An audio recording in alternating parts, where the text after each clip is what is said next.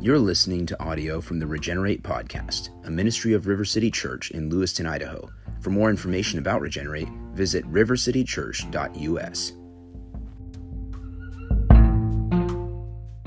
So uh, tonight we're going to be in the Book of Judges, so everybody uh, get your Bibles out and we are going to turn to the Book of Judges. How, has anybody here read the Book of Judges before? Just out of curiosity? Okay. Anybody know what to do with it? No. Because that is a totally different question. But tonight, uh, we're going to be learning about a couple of significant figures from the Book of Judges, and we're going to be doing something unique this semester that we have never done in Regenerate, and it's this. You guys are going to have homework. No, I already have enough of that. Um, I know that's, I know that you guys are college students and you're able to carry a heavy load. Now, this homework is very simple, and it's just reading. It's reading the Word of God. And so every week, I'm going to challenge you to read ahead to the next section of Scripture that we're going to be teaching from, because this is one of the first times that we're going through a book that's long enough to where we're not going to be able to address every single word of this book. I mean, hopefully we'll be able to discuss it in our regroups and really get into the meat and potatoes of everything that we're doing.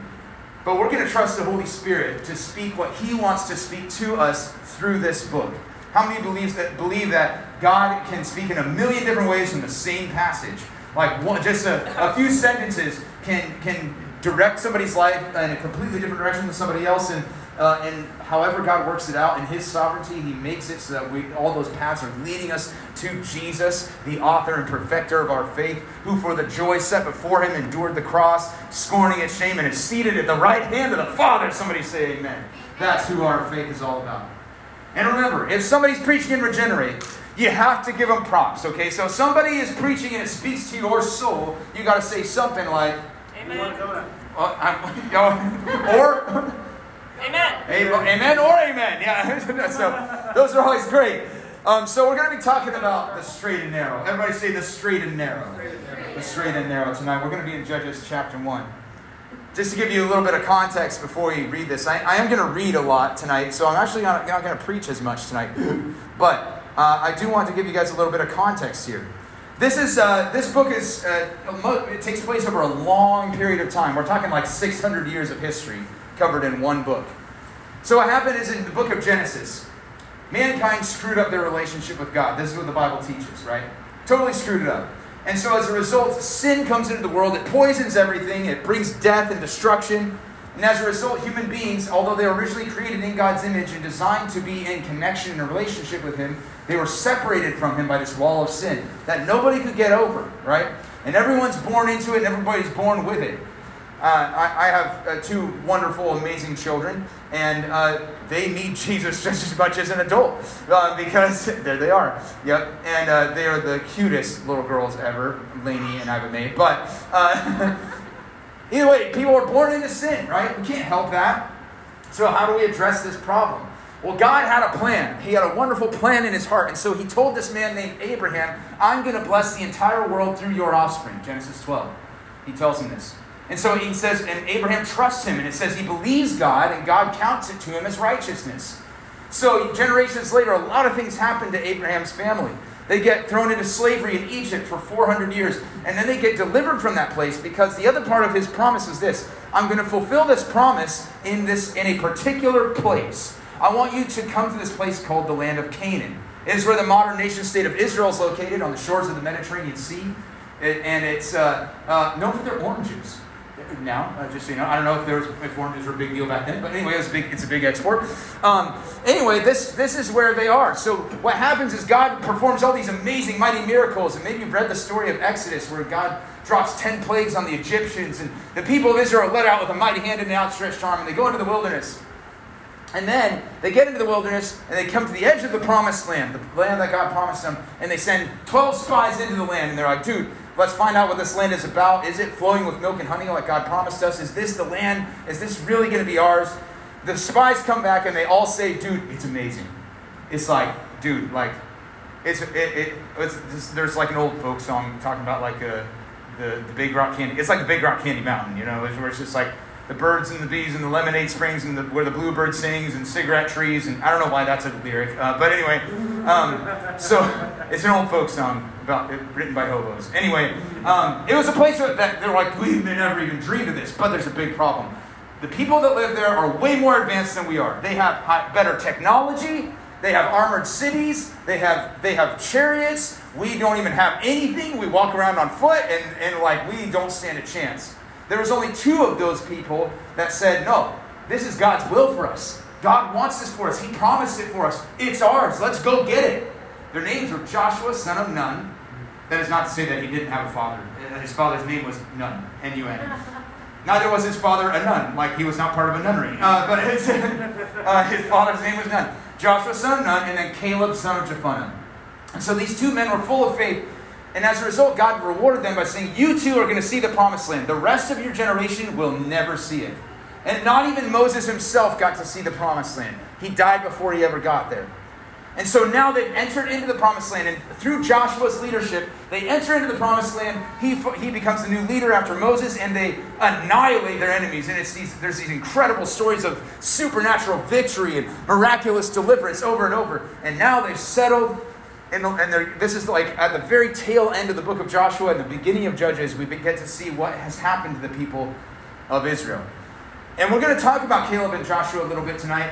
And I want to come at it from uh, this idea of the straight and narrow. Uh, I remember, speaking of the Big Rock Candy Mountain, one of my like favorite movies, it's super weird, it's called um, oh, oh Brother, Where Art Thou? It's set in the Deep South.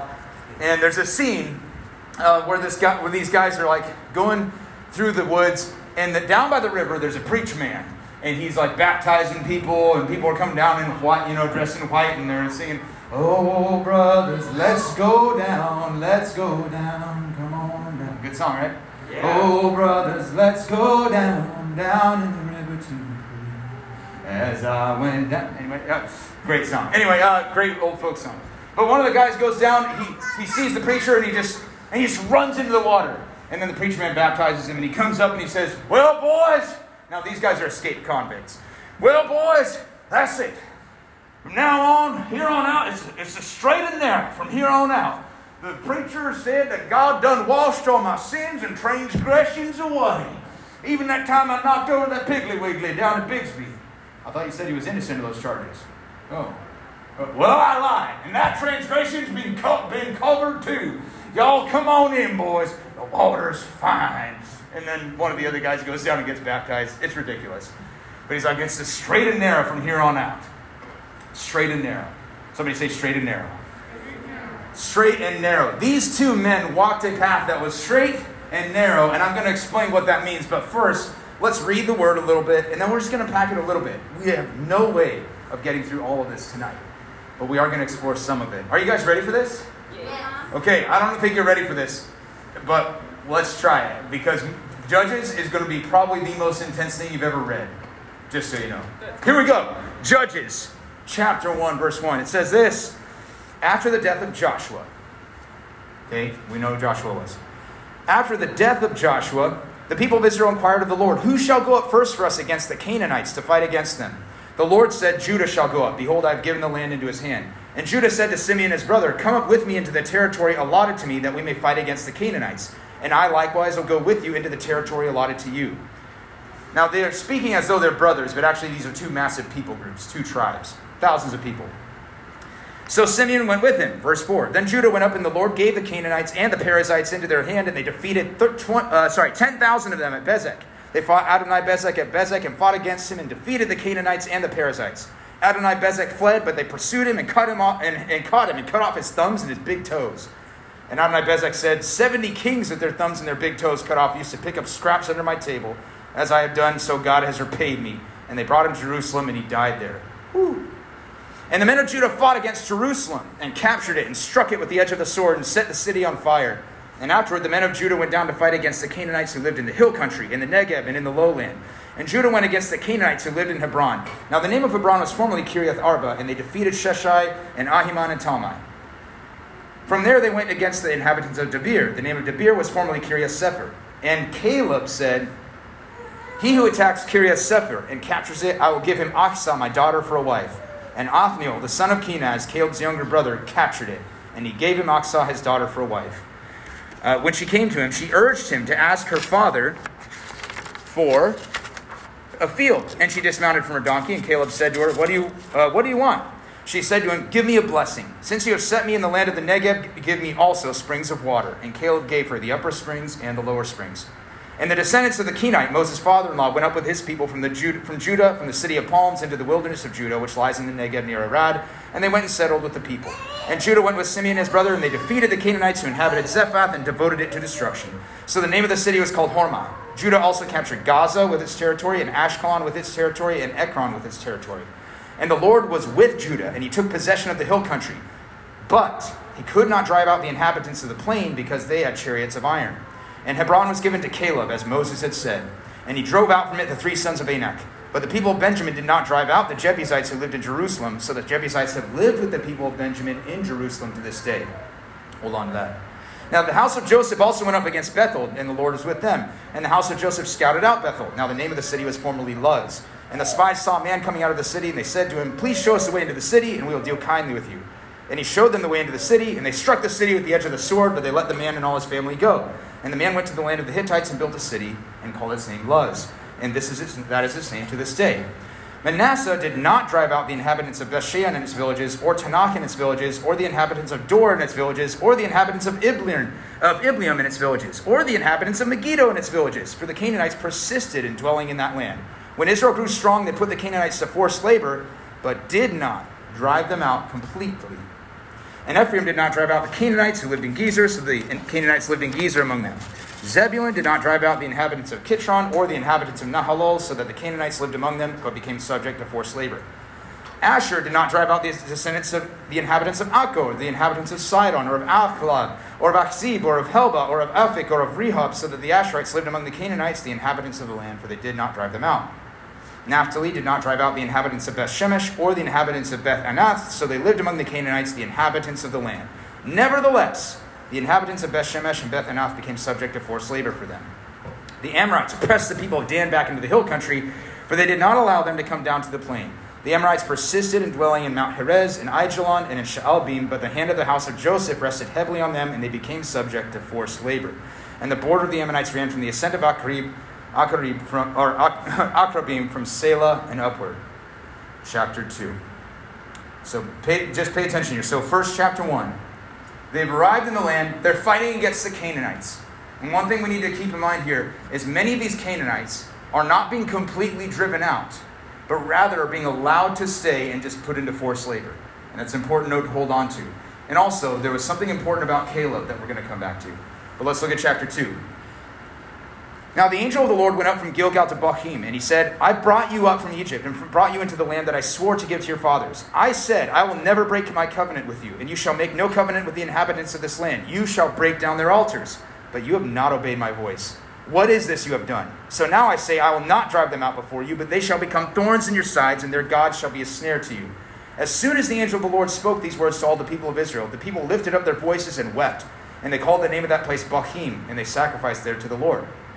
When Joshua dismissed the people, so apparently we're rewinding a little bit, the people of Israel went each to his inheritance to take possession of the land. And the people served the Lord all the days of Joshua and all the days of the elders who outlived Joshua, who had seen all the great work that the Lord had done for Israel.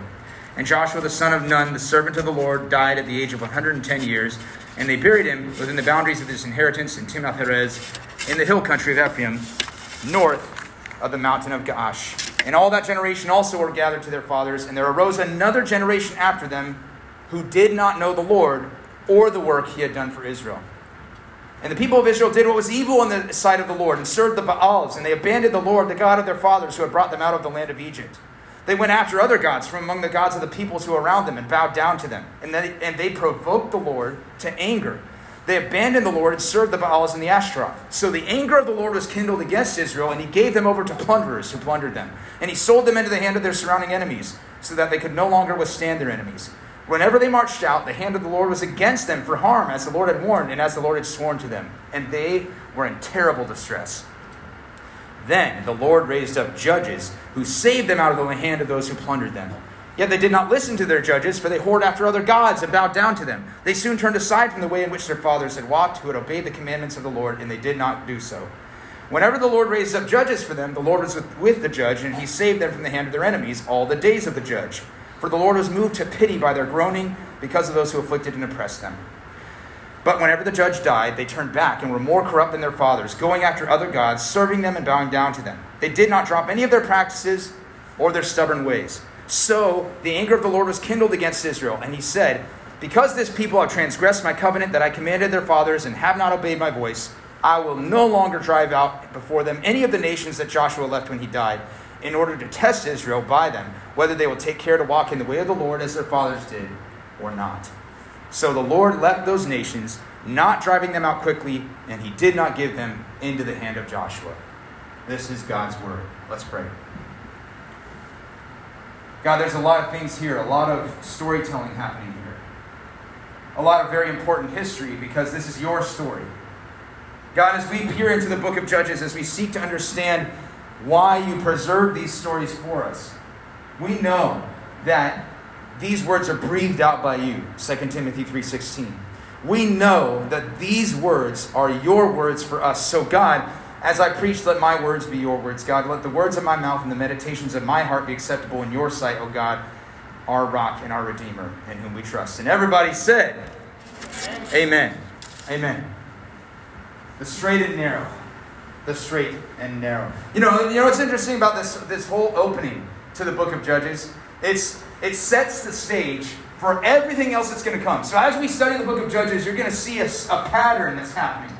And actually, uh, that, that pattern begins with rebellion, right? You see the people, they serve other gods, they rebel against God, they worship Ashtaroth, they worship Baal, and we'll learn more about what those are as well.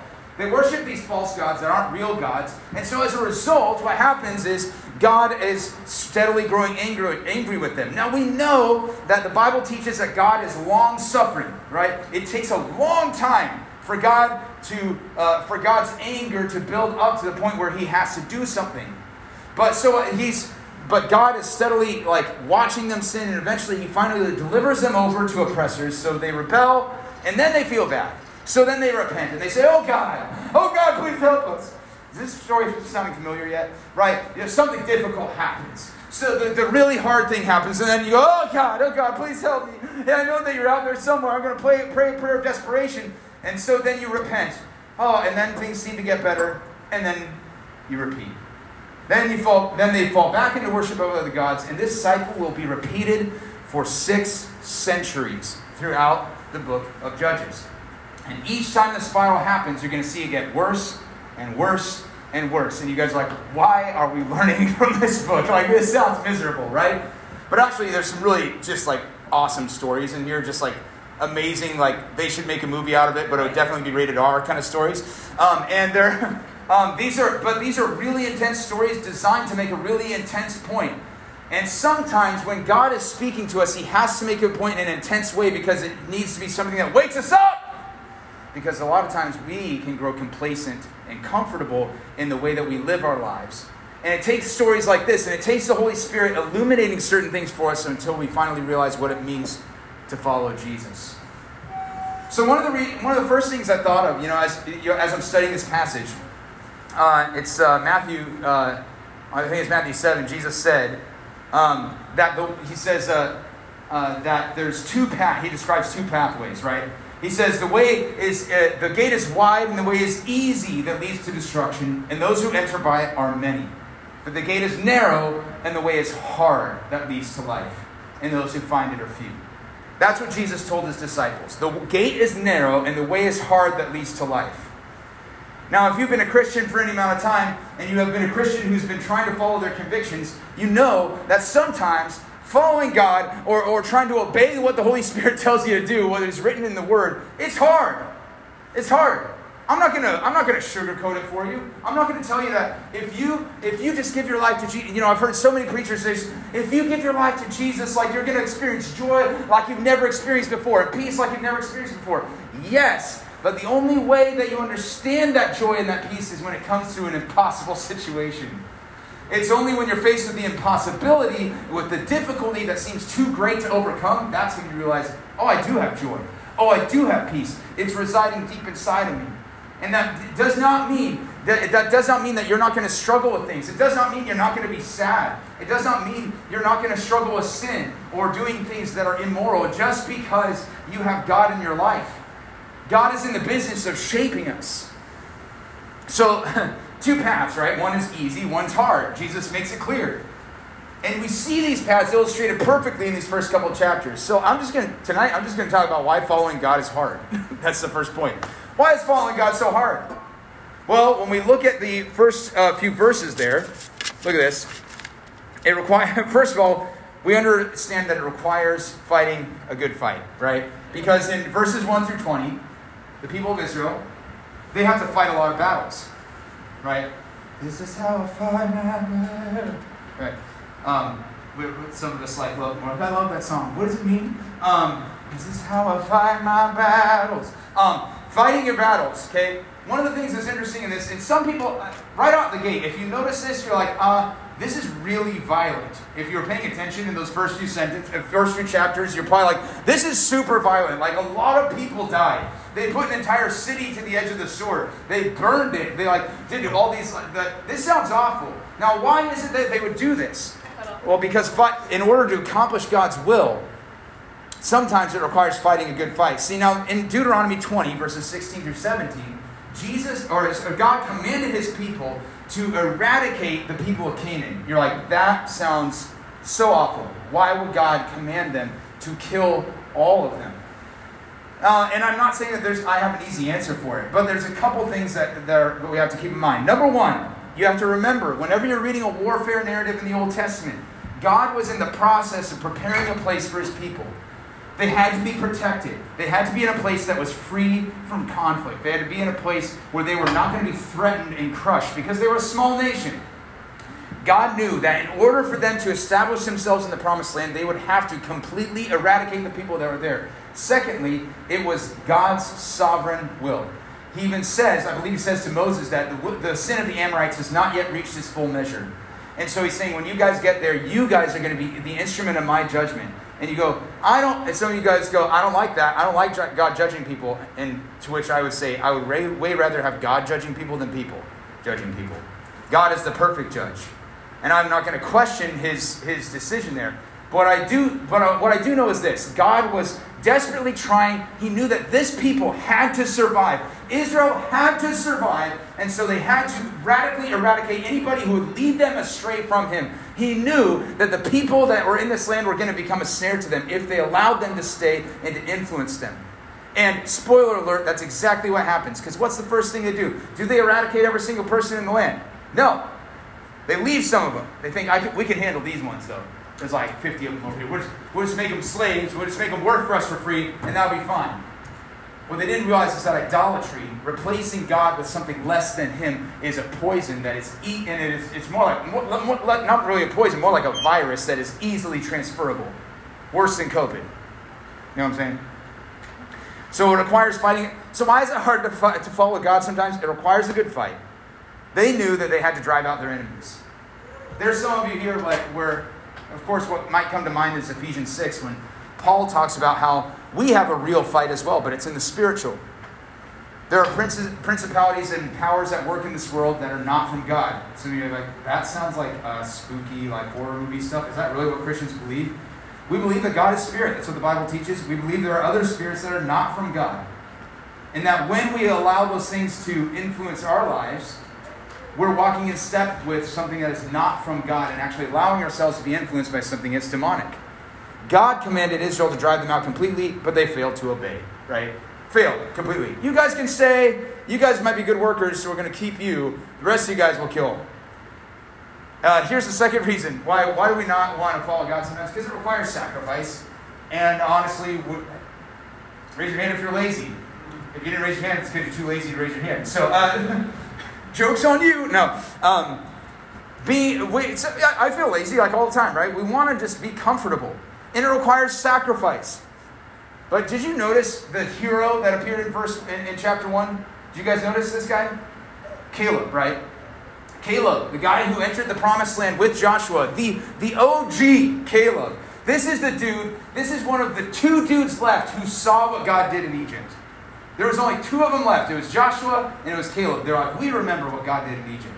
None of y'all were there. We were there. We were young men. And by the way, Caleb is, he's a boss. Like if you read the end of the book of Joshua, he's like, hey, Joshua, um, can I have that hill country over there? And he's like, I don't know, man, you're pretty old. He's like, dude, I can I can swing with the best of them. I can, I can run rings around these kids. And I'm like eighty. And he's like, all right, dude.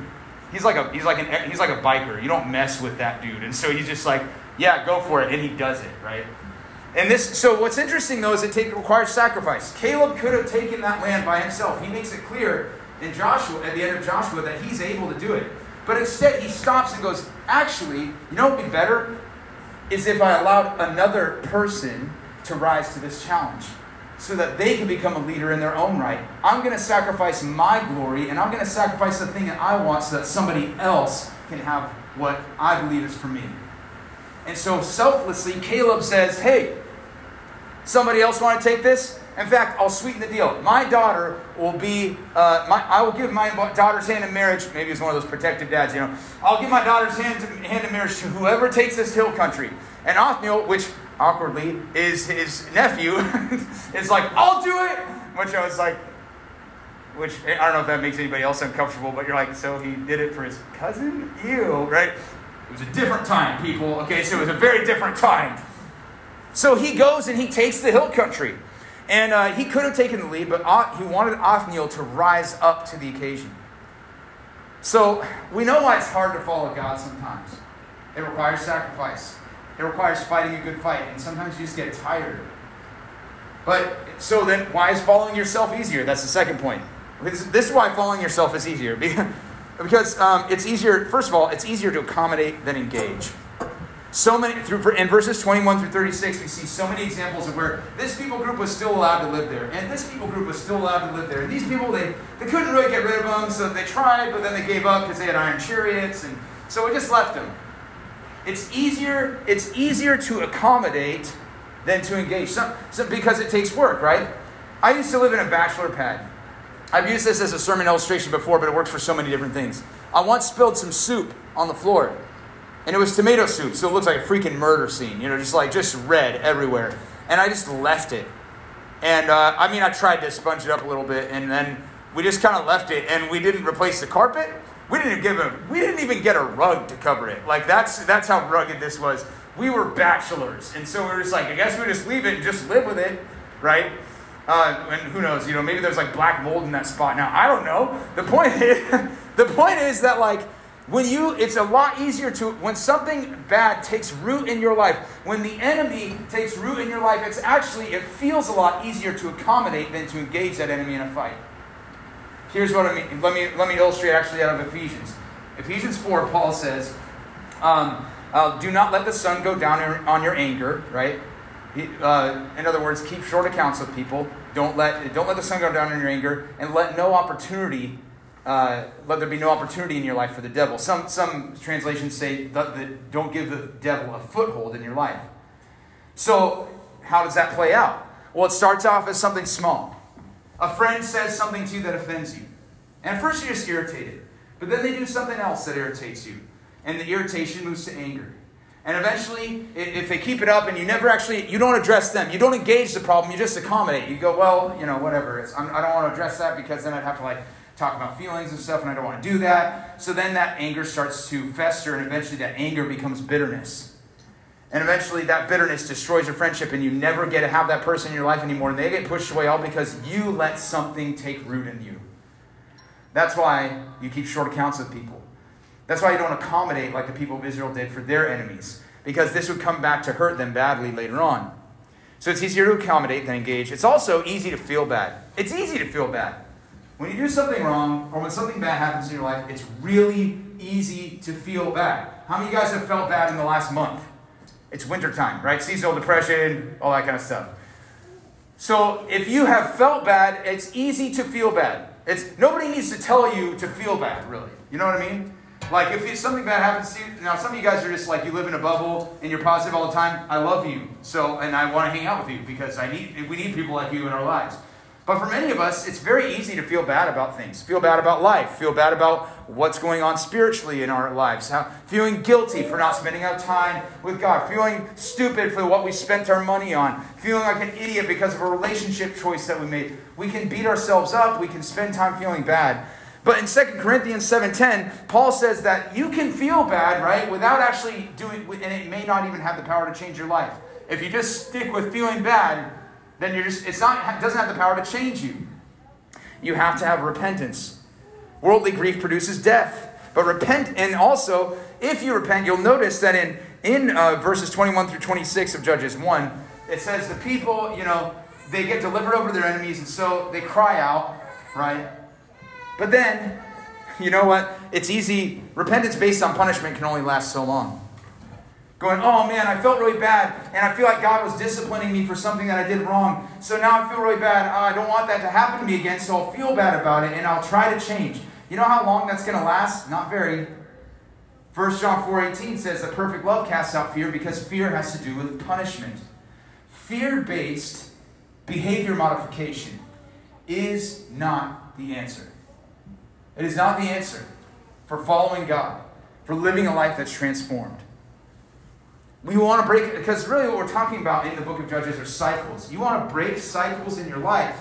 I think we're going to learn a lot about that in Judges, but if you want to break cycles, it's going to take more than just feeling bad about something that you did. And it's easy. And here's the other part. You look at Judges two, six through ten, it's really, you can see this, and, and uh, it, that it's really easy to forget when you don't have reminders. Because it says, look at look at look at right there in verse ten. Uh, it says the people did what was evil, they abandoned God. But at, but before that, who was it that had died? In verse ten, did you guys catch that? Joshua. Joshua was the was O G, right? And Joshua and Caleb were the O G guys, and so he had seen the miracles of God. He had lived a long, fulfilling, amazing, victorious life. He had seen God move in ways that other people only dreamed of. And maybe you come from a family where of people who have seen God move in ways that you could only dream of. But then it's easy to forget. And maybe, maybe Joshua assumed too much about the people. Maybe he assumed that they understood who God was, but they didn't actually. We don't know. And, and maybe that's a little too much preacher speculation. I hate it when preachers speculate. Like, you know what I think? You know, I don't care what I don't care. You shouldn't care what I think. You should care what the word says. Anyway, um, it's easy to forget, though, when you don't have reminders. The people, as soon as Joshua died, it says a new generation rose up that did not know the Lord. They didn't know him. That's a parenting failure. That's a leadership failure. That is a fa- that is a personal failure on the parts of those people, because they're responsible for not chasing after the God of their ancestors as well. That's a massive failure. But it's easy to forget when you don't have reminders. These people, like Joshua and Caleb, they could look back and go, you know why I'm walking the straight and narrow? Why I'm obeying the law of God? Because he gave us the law. I was there when God, think about this. I was there when God gave us the law. That's Joshua. He, he was right there when God gave Uh, gave the people of Israel the law. He saw the miraculous power of God. He saw the deliverance from Egypt. He saw the water out of the rock. He saw the provision in the wilderness. He saw all of that. And this new generation, they are raised up in comfort, and they go, eh, uh, I guess God's a thing. I don't know. How many times do we feel like that? Generations before us, they experienced God, but for us, it's eh. It's really easy to forget. So where's the good news? Here's why God is still good when you don't follow him. And this is the good news in Judges. First of all, in Judges two, two through, two, one through five, we learn that God speaks. He continues to speak. Did you know that God is still speaking to you? Even when you are acting like an idiot, God is still speaking to you. Even when you sin and do things wrong, God is still speaking to you. He hasn't stopped talking to you, because he still desires you. He still wants you to be in relationship with him. He still loves you. And so he continues to speak to Israel. Then he also even raises up the right kind of people. In two eleven through nineteen, we see how he raised up judges, right? And so he raises up leaders that will bring the people back into alignment with his will. Why does he have to have them in alignment with his will? So that he, they can feel good about themselves? No. Because God can only use perfect people? No. But he needed that to preserve this people, to prepare them for the promise. Remember that. So it's like, I need them to, to adhere to this covenant so I can bless them, and so that I can prepare the world for the coming of the Messiah. So he raises up these judges to lead the people. And then Hebrews twelve six says that the Lord disciplines the one that he loves. So he speaks, he raises the right people, and he also disciplines those he loves. So maybe you're going through a season of discipline in your life. I know I've been through a season of discipline in my life recently. And knowing that, we know that he tests hearts. And this is the beautiful thing. I, in fact, I got to look at verse eighteen again. It's worth looking at. Whenever the Lord raised up judges for them, the Lord was with the judge, and he saved them from the hand of their enemies all the days of the judge. Listen to this. For the Lord was moved to pity by their groaning because of those who afflicted and oppressed them. Even when you're acting a fool, even when you're being an idiot, even if you're running completely the opposite way from God, he still hears your cries and he still has mercy on you. He still will come after you. He's still chasing after you. He's not going to break relationship with you because you broke it off with him. He's not like a flighty boyfriend or something like that. God is the husband of the church, his bride. He's not going to leave you. He's not going to forsake you just because you might have made a mistake. God has mercy on you time and time and time again. You know how I know? Because the ultimate proof came hundreds of years after this. We're talking like a thousand years later, Jesus of Nazareth comes and he dies on a cross so that our sins could be forgiven. Because and he ra- was raised up from the dead three days later, uh, thereby effectively uh, vindicating the fact that he alone is God. He is the image of the Father, and it's an image of mercy.